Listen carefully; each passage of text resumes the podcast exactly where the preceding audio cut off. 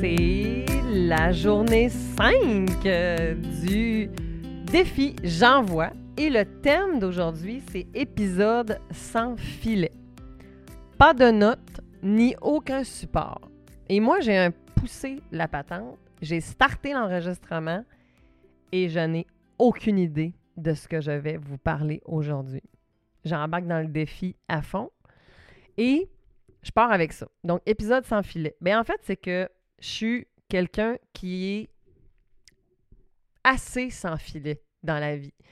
Je n'ai pas de malaise à improviser.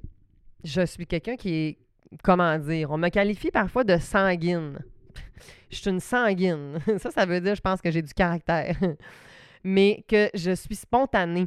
Je suis quelqu'un qui est très rigoureuse, qui est très organisée, qui est très planifiée, mais je peux me revirer sur un dixaine en trois secondes d'écart.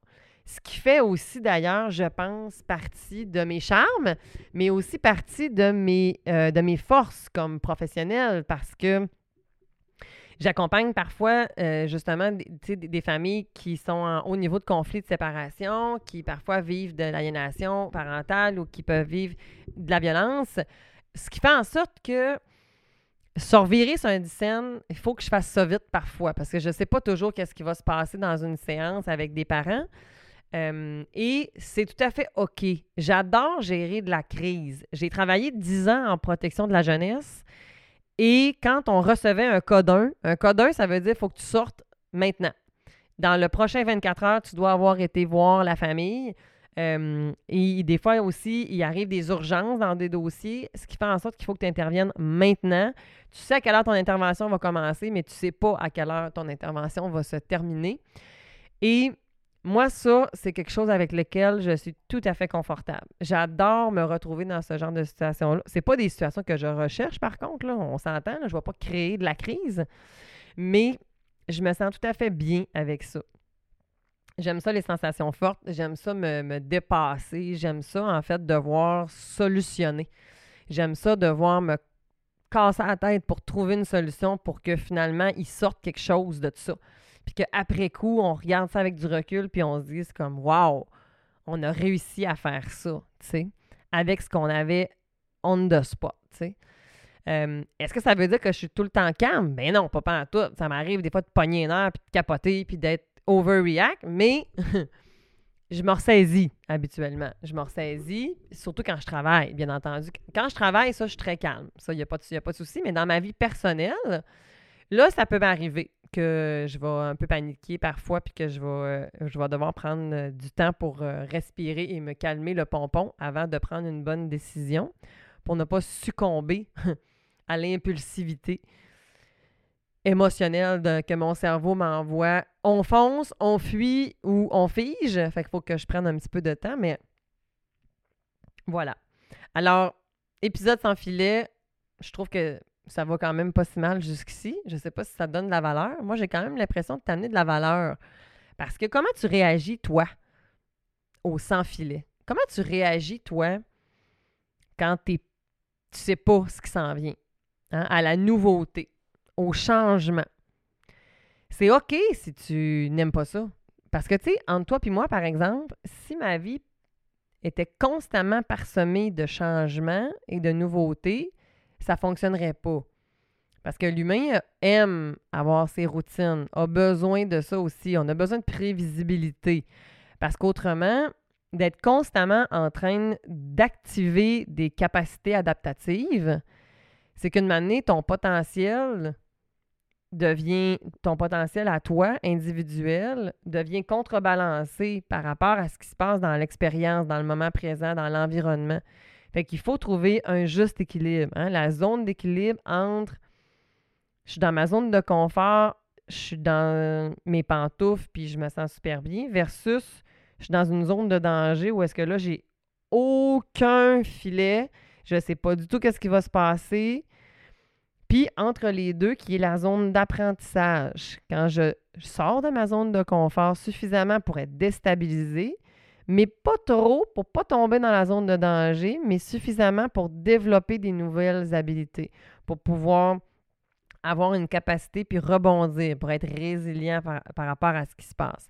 Donc, si je suis constamment dans le danger ou dans l'imprévisibilité, ben, une année, mon corps n'arrive pas à, se, à, se, doser, il n'arrive pas à redevenir tempéré. Fait que tu finis par sécréter aussi de manière trop de cortisol. Puis le cortisol, ça, c'est l'hormone du stress. Puis l'hormone du stress, quand elle est sécrétée constamment, le cortisol, quand il est trop sécrété dans ton corps, bien, ça amène des répercussions aussi sur ta santé. Ça devient comme du stress qui est chronique ou du stress qui est toxique. Puis ça, ben notre corps, il n'aime pas ça. Fait que, je veux avoir des moments, oui, de rush, d'adrénaline, c'est OK, mais si tu es constamment là-dedans, ben là, ça ne fonctionne pas. Fait qu'il faut que tu ralentisses, il faut que tu faut tu aies trouvé des, des moments d'ancrage, des zones d'ancrage pour être capable de pouvoir te déposer, refaire ton énergie, puis après ça, d'être capable de, peut-être, tu vas revivre des choses.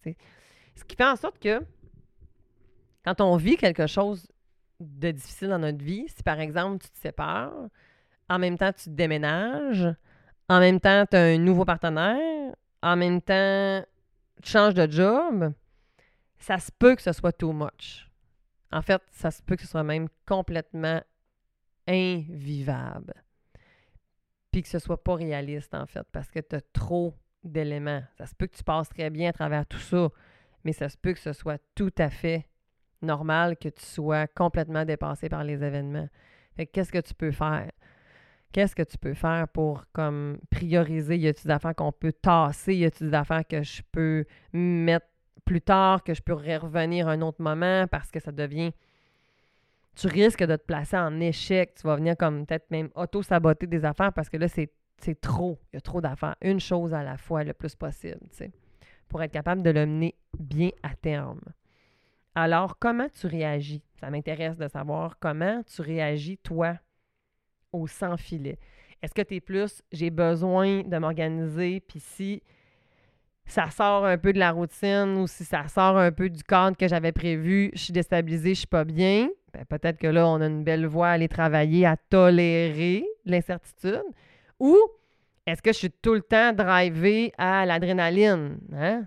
Puis là, des fois, hmm, ça me fait penser à des clients, des fois que j'ai dans mon bureau, en plus en, thérapie personnelle, mais que mais j'arrive pas à me matcher en couple.